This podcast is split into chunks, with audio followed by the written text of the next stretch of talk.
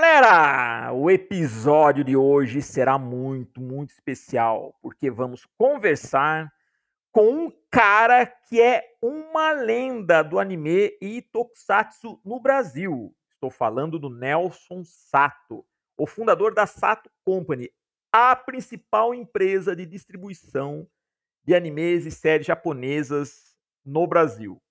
Uh, tokusatsu, para quem não não sabe, são aquelas séries com super-heróis japoneses, como Jasper, Changeman, é, Kamen Rider, e da minha geração Ultra Seven, e por aí.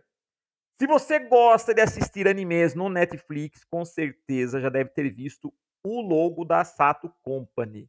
Realmente é uma companhia que tem uma grande importância no ramo do entretenimento brasileiro ela foi também a primeira agregadora de conteúdo para o Netflix na América Latina. Não só de séries japonesas, tá, pessoal? A Sato Company, ela atua com vários outros produtos de entretenimento, né?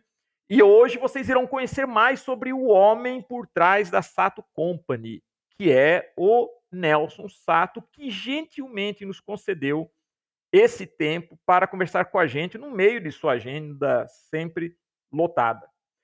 Lembrando, galera, que fizemos essa gravação em sistema home office, tá certo? Fica avisado, então, caso ocorra alguma interferência ou oscilação no áudio. Então, pessoal, segurem-se, vamos começar!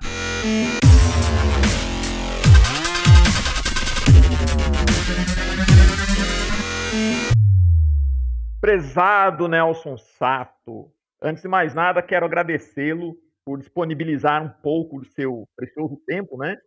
Para conversar aqui com a gente. Sei que é muito ocupado, mas teve essa gentileza de compartilhar com o público do PodGeek seu conhecimento na área do entretenimento. Sabemos que é referência no Brasil quando se trata de anime e tokusatsu. Então, agradecemos muito mesmo, viu?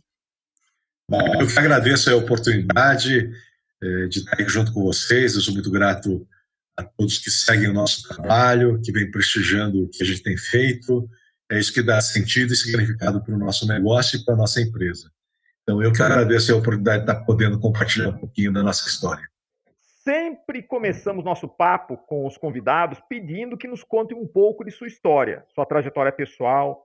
Então, gostaríamos uhum. de saber, né, que nos contasse quando começou o seu interesse pelo ramo do entretenimento você alguma vez imaginou que um dia teria uma companhia especializada em produzir e distribuir filmes, séries, sobretudo animes e live action japoneses? É, imaginava isso ou foi um contratempo, ou foi um, um acontecimento? Enfim, fala um pouquinho dessa sua trajetória para gente. Com certeza. Na realidade, eu, é, eu estudei engenharia, né, fiz engenharia na Mauá, isso quando eu estava lá com meus 18 para 19 anos de idade, eu trabalhava na loja de um cunhado meu que vendia eletrônicos, era uma loja de foto, vendia som, etc. E era o começo do boom do videocassete. Então eles vendiam o aparelho, era uma febre, todo mundo queria comprar videocassete para poder assistir filme. E eu era um dos vendedores da loja. Né? Então eu estudava um período do, do tempo e uma outra parte eu ia lá ajudar na loja para poder também tirar um dinheirinho para pagar as minhas despesas. E fazendo a venda de videocassete, o pessoal sempre perguntava: ah, onde que eu assisto filme? Né? É, é bem no início do mercado, isso era 1981, né, para você ter ideia. Uhum. É, e aí, na minha, eu morava em São Caetano do Sul, fazia engenharia manual em São Caetano do Sul, e lá em São Caetano não tinha videoclube nem locadora, só em São Paulo. Eu sempre ficava, ah, vai no Videoclube do Brasil em São Paulo, na, Omni, lá na Faria Lima. E o pessoal, puxa, mas tem que ser de São Caetano e até lá, tão longe, não tem nenhum por aqui, né? Não, não tem, não tem. De tanto pedirem, me deu um estalo, falei, ah, vou abrir uma locadora, né? Vou alugar para esse pessoal, o pessoal está pedindo tanto. Nessa época, tudo era ilegal, tudo era pirata. Mas era um garoto de 19 anos de idade, Falei, bom, deixa eu ver como é que funciona isso. Fui no Vídeo Clube Brasil, no Omni. É, a gente alugava a fita, copiava a fita, para você ter uma ideia. Eles tinham alguma fonte que trazia os filmes para eles. E eu comecei minha pequena locadora com 20 fitas na prateleira. Só que, como eu te disse, no começo do mercado era o boom, era mais ou menos esse início de Netflix, etc. Essas 20 fitas em seis meses se tornaram 200, né? Do jeito que o pessoal alugava, a coisa se multiplicava. E o negócio foi indo muito bem. Tanto é que eu acabei largando minha engenharia e me dediquei à videolocadora. Então, isso de 81 até 85. Foi quando teve esse boom de mercado de videolocadora e videoclube, só que tudo era pirata. E aí, em 85, começaram a vir os estúdios para o Brasil, né, e começar a querer mudar o mercado de pirata para legal. E aí eu percebi que tudo que eu tinha, aquelas fitas que eu tinha comprado, não ia valer nada, porque ia virar era tudo fita pirata, né, tudo ilegal. Tinha que recomprar tudo, filme selado, que era legalizado na época. Eu falei, caramba, esse negócio aqui vai, não vai ser mais um bom negócio, porque o filme vem não era mais os mesmos lançamentos que se tinha, né? Ia ter um delay por causa do comprimento de janela. É, falei, esse negócio vai perder o charme e a fita custava muito mais caro, né? Eu resolvi vender as locadoras. Era um garoto aí de 24 anos de idade e eu estava com um bom dinheiro. Aí falei, deixa eu ver o que eu vou fazer da vida, né? Eu vou investir, vou abrir loja de carro, o que eu vou fazer da minha vida. E aí me deu estalo, falei, nossa, vou para outro lado as locadoras vão precisar comprar filme, eu vou virar distribuidor. Eu vou para o lado legal. Aí foi daí que eu comecei a minha distribuidora. E para o início disso tudo isso, eu fui atrás de desenhos japoneses de anime e de alguns dramas, né? Eu trouxe balada de Narayama, etc. Aí começou a minha distribuidora. Então, na verdade, foi uma sequência de acontecimentos, tá no momento certo, na hora certa, no lugar certo, né? aquelas máximas que a gente sempre ouve por aí, mas é bem isso mesmo. É, aí eu montei minha distribuidora, comecei a lançar desenhos, comecei a dublar desenhos, porque com a locadora eu sabia o que alugava bastante, né? E comecei a vender para os filmes selados.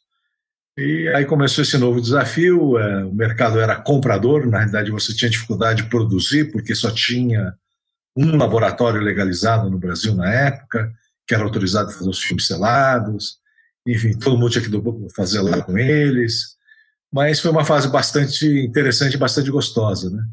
É, teve um boom de mercado, depois veio o plano Polo, que quebrou várias locadoras, a gente perdeu muito dinheiro também, e daí a gente vai viajando, conhecendo outras possibilidades, resolvi trazer séries de televisão para lançar em vídeo, depois tentar colocar em televisão.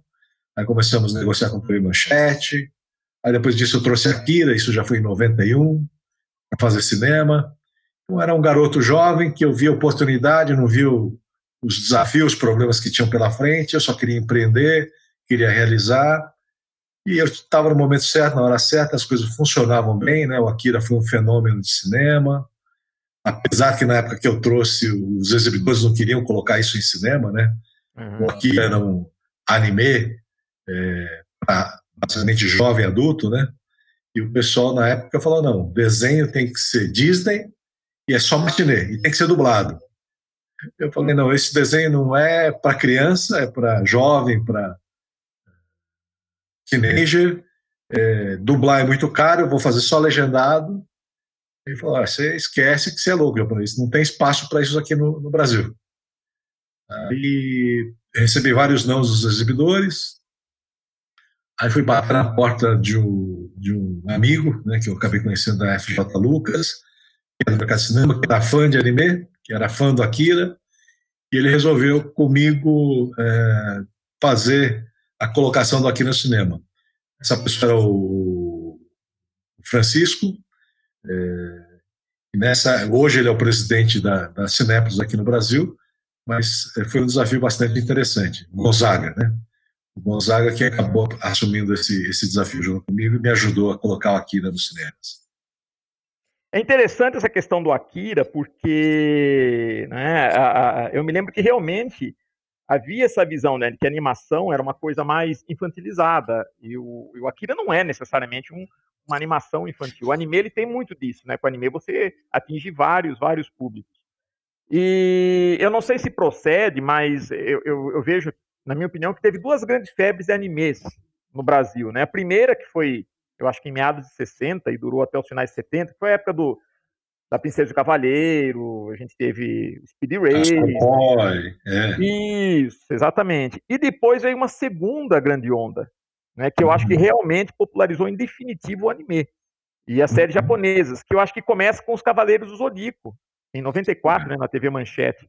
Né, e, e, o, o, e, o, Akira contribuiu também. Eu acho que os dois, né, tanto o, o, filme do Akira quanto a série, o Cavaleiros do Zodíaco, contribuíram para mudar um pouco essa, essa visão. Embora né, exista aquela história de que a série dos Cavaleiros ela foi cortada, né? Diz que eles cortaram cenas mais violentas para poder infantilizar um pouco. Não sei se, se isso, isso procede, né?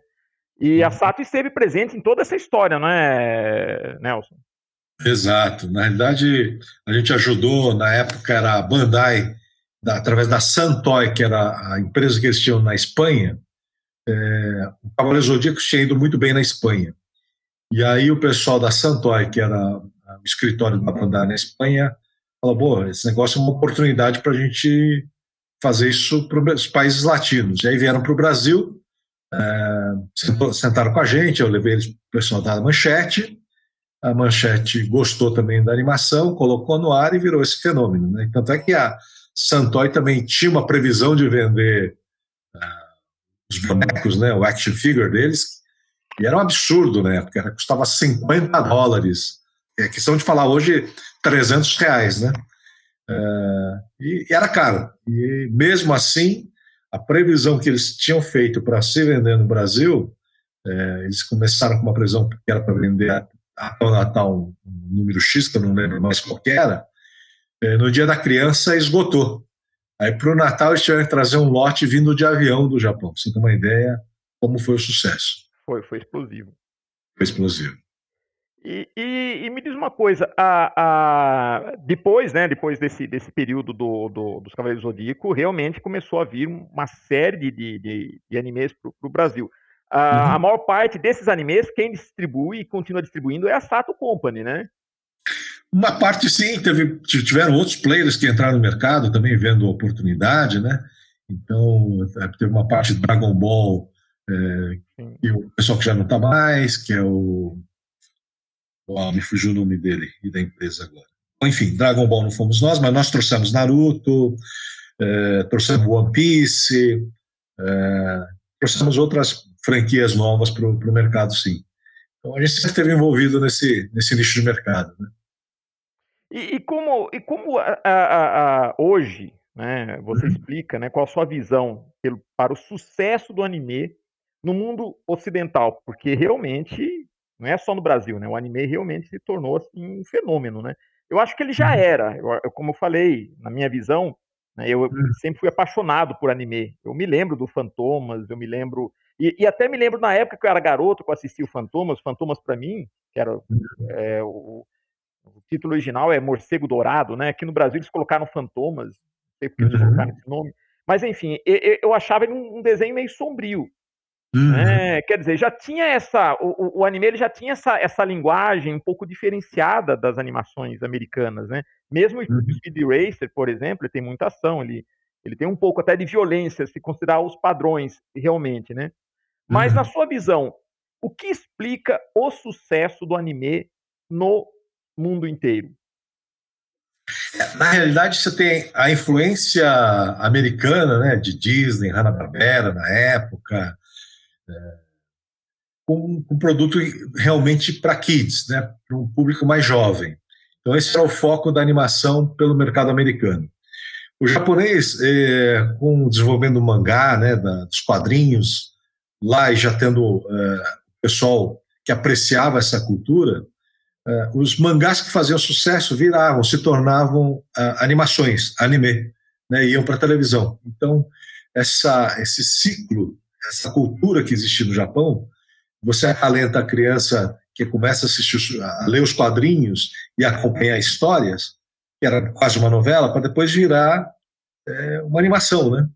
Então, o público ia crescendo, envelhecendo, e claro que a linguagem tinha que ser adaptada para eles.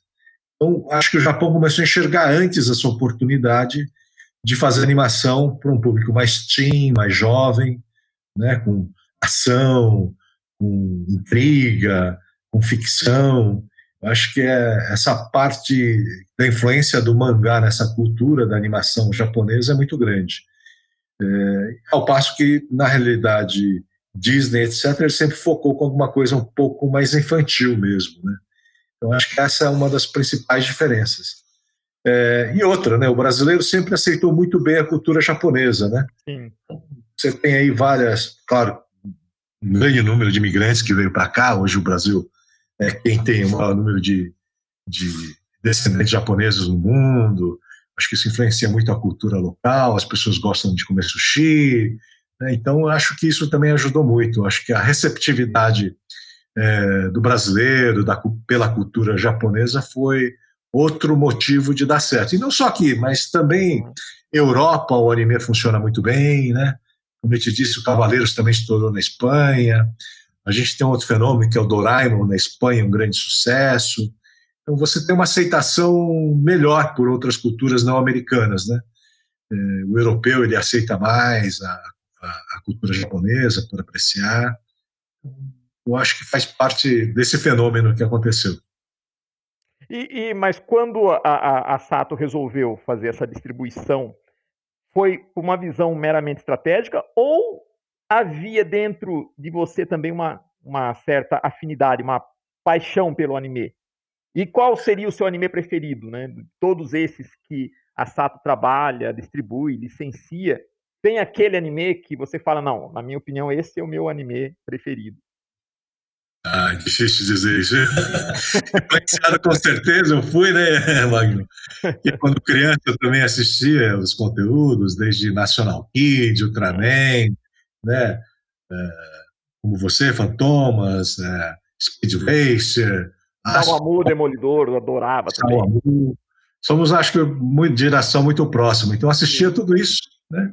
Então, na realidade, o mérito não é meu, já teve outras distribuidoras que trouxeram conteúdos japoneses lá atrás, é, mas eu fui impactado por isso. Então, quando eu tive essa oportunidade, quando eu tinha locadora, saber que a animação alugava bem e eu sabia que a coisa da cultura japonesa também funcionava bem, eu fui buscar nessa fonte, né?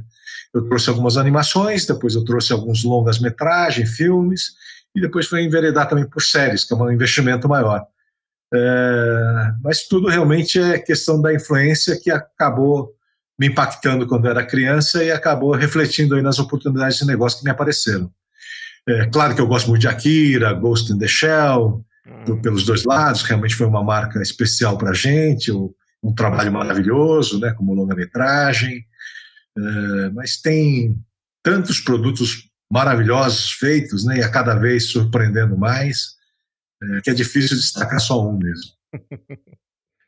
É, agora, uma curiosidade minha: os primeiros animes que chegaram aqui e eram exibidos, acho que na antiga TV Tupi, depois na Record, uh, como que eles chegavam, né? Qual que era o sistema de distribuição? Era uma negociação direto com as próprias emissoras distribuidoras japonesas ou havia um intermediário americano? Fiquei curioso com relação a isso, porque hoje a gente sabe, né, que a Sato, por exemplo, é, ela é uma agregadora, ela traz, existem outras distribuidoras até. Mas nessa uhum. época, no começo, como que era feito isso? Então, nessa época eram realmente distribuidores americanos, né? Que já tinham negociação com outras emissoras, e aqui no Brasil também, é, e que viam a oportunidade de alguma série é, lá da Ásia que funcionava e resolviam, resolviam trazer. Então, é, se não me engano, foi a AIC que trouxe Speed Racer na época. Guzula. Guzula, nossa, tiveram tantas, né? Godzilla, é, tiveram distribuidoras americanas. Na época eu sei que era uma distribuidora americana que traziam as séries para o Brasil. É, é, a Sato é forte também na distribuição dos tokusatsu, né? E, e assim, eu, eu, me lembro quando era garoto do Ultra Seven, né? Que marcou muito minha infância. Uhum. Mas antes teve o National Kid, que também foi imenso sucesso. Eu vou te falar uma coisa, eu nunca tinha assistido o National Kid. Já ouvia falar tudo, né? Porque quando eu comecei a assistir televisão, é, uhum. já foi na fase do Ultraman, Ultra Seven, que veio um pouco depois. Sabe como eu conheci o National Kid? Com uma fita VHS da Sato Company. Olha só. é, foi uma fita VHS. Eu me lembro que acho que foi a primeira vez que eu, que eu soube da existência da, da, da Sato Company.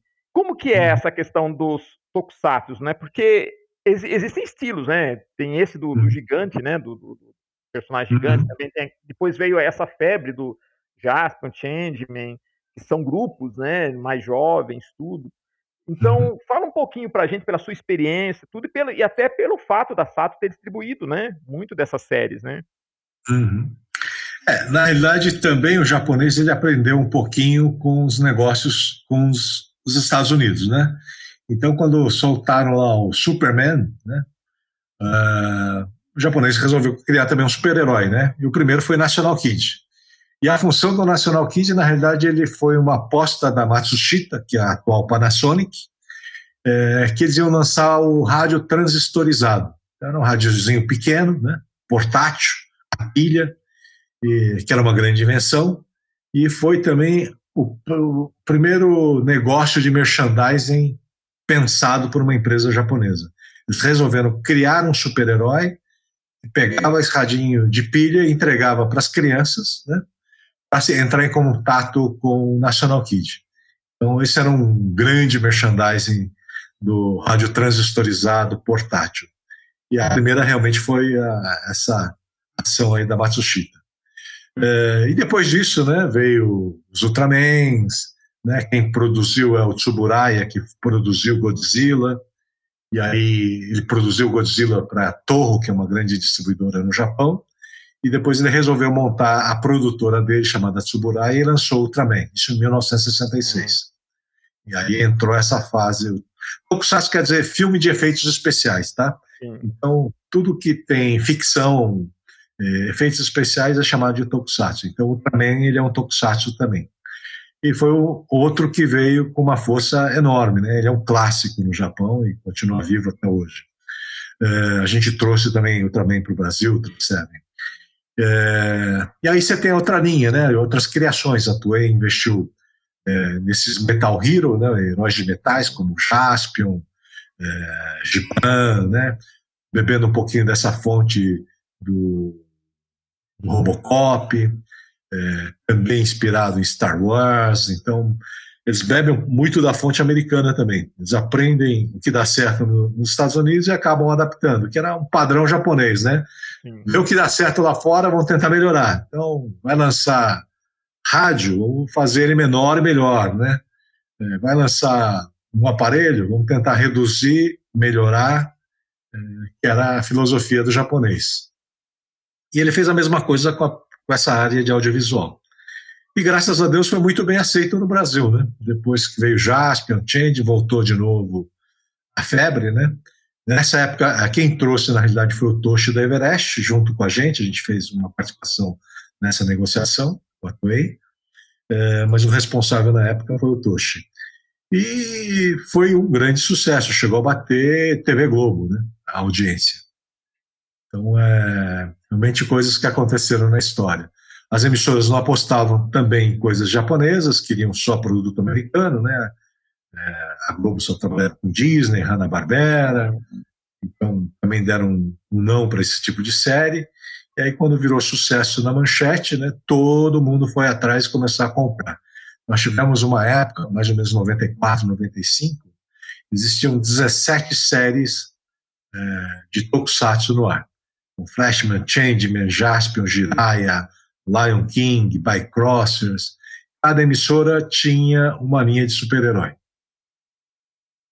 Foi uma. E depois lançaram também aqui no Brasil, né? Revistas em quadrinhos. Acho que Abril chegou a lançar. Abril, Manchete, todas elas fizeram os quadrinhos. Uma coisa que é muito interessante, que me chamava muito a atenção quando eu assisti, mesmo depois, né, quando chegaram essa, essa nova fase desses heróis mais jovens, esses grupos, né, é que, diferente do padrão do super-herói americano, e eu é, isso me atraía muito, eu acho que da mesma maneira que me atraía na época, a minha geração, que era criança, adolescente, devia ser com, a, com os outros também, era que é uma coisa muito maluca, porque esses heróis japoneses, eles não lutam com...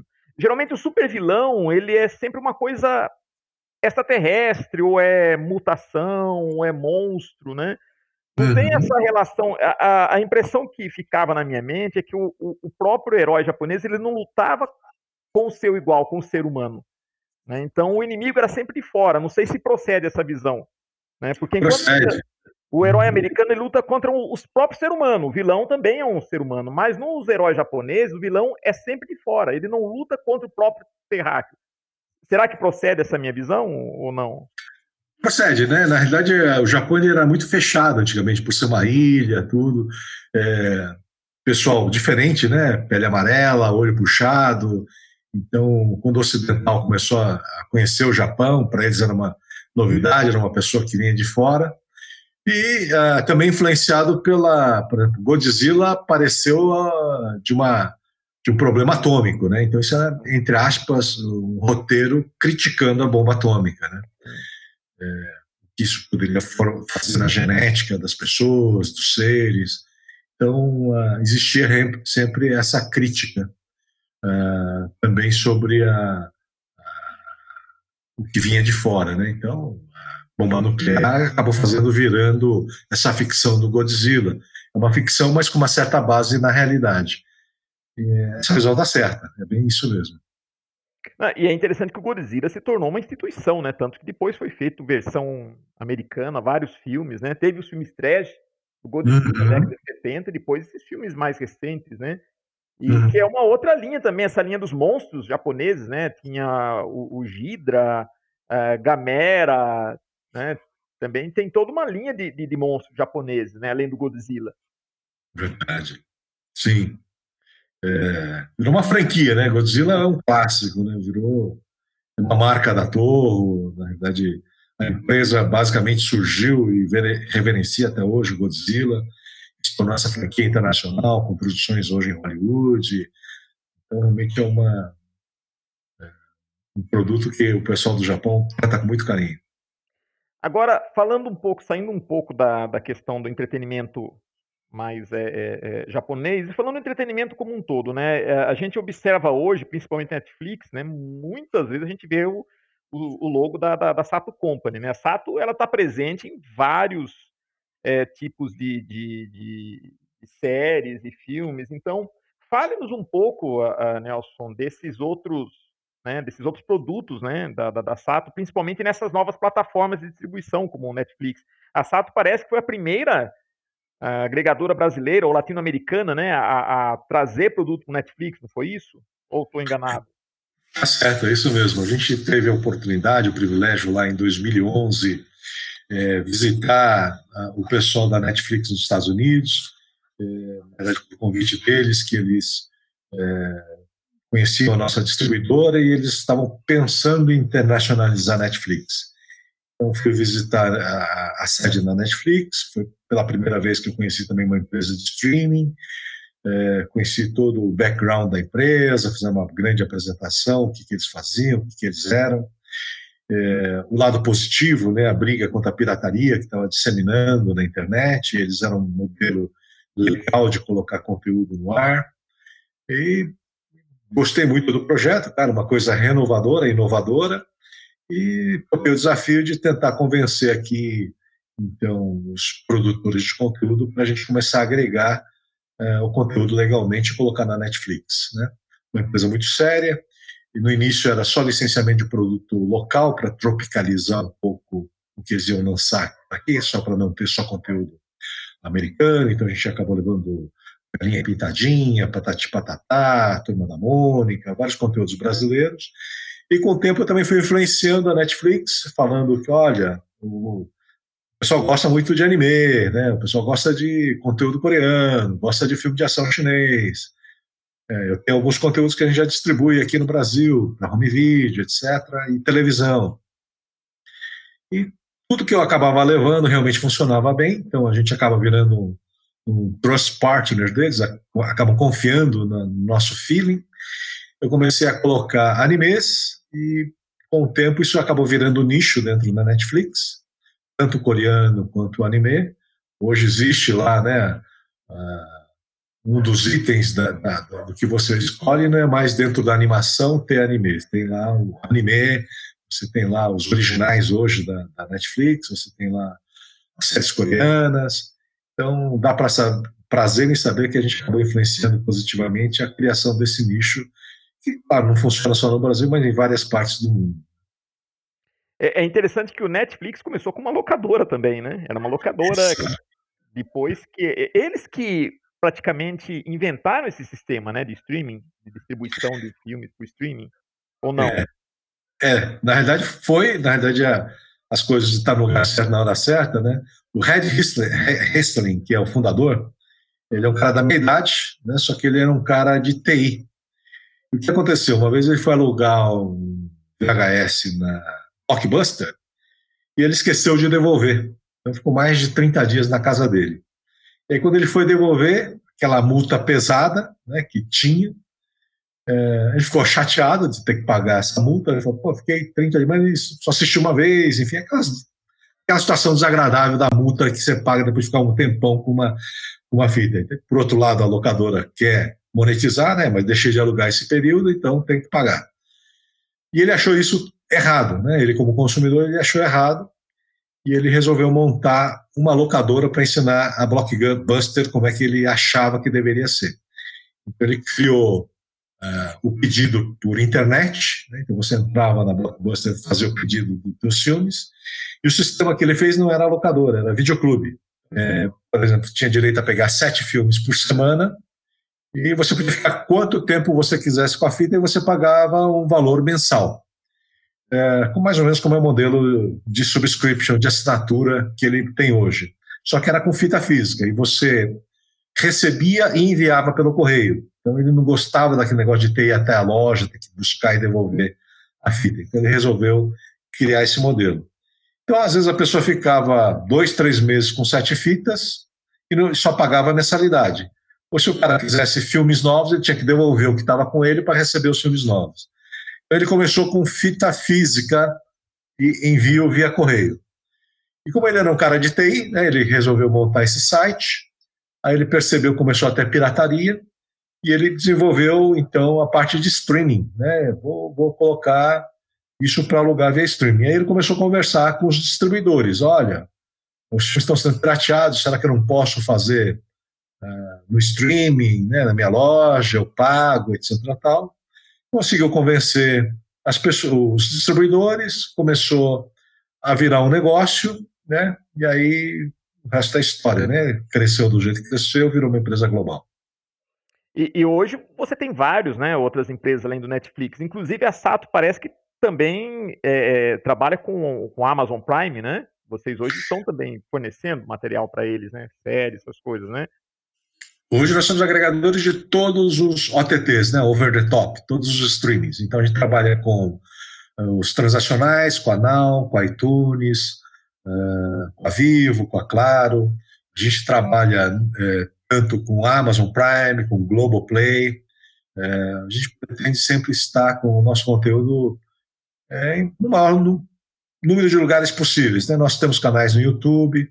A realidade é tentar atender o interessado, o consumidor, né? o fã que quer assistir a série. Claro que cada um tem um modelo de negócio diferente. Né? Então, a Sato está trabalhando 360, a gente faz cinema, a gente faz televisão, né? televisão paga, televisão aberta e OTT, todos os streamings. Então, desde transacional, subscription, que é assinatura, como Netflix, como Amazon, como Globoplay, como o AVOD, que é o Advertise VOD, né, que é a YouTube, está vindo logo aí a Pluto, que vai vir para o mercado, e esses são a base de publicidade. Como você assistir de graça, mas você vai ser interrompido por alguma publicidade. Olha, muito bacana. Sabe o que é interessante? Você fechou um ciclo, né? Porque começou com uma locadora também, né? Exato. Começou com uma locadora e, e está daqui eu, eu, prevejo, vou até fazer uma pergunta aqui para a gente encerrar esse papo muito bacana, né?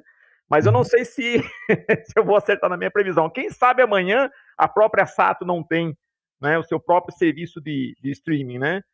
Então, a, a, pergunta que eu ia fazer é justamente isso. Quais são os seus planos para o futuro do Nelson, né, da pessoa Nelson, e da Sato Company?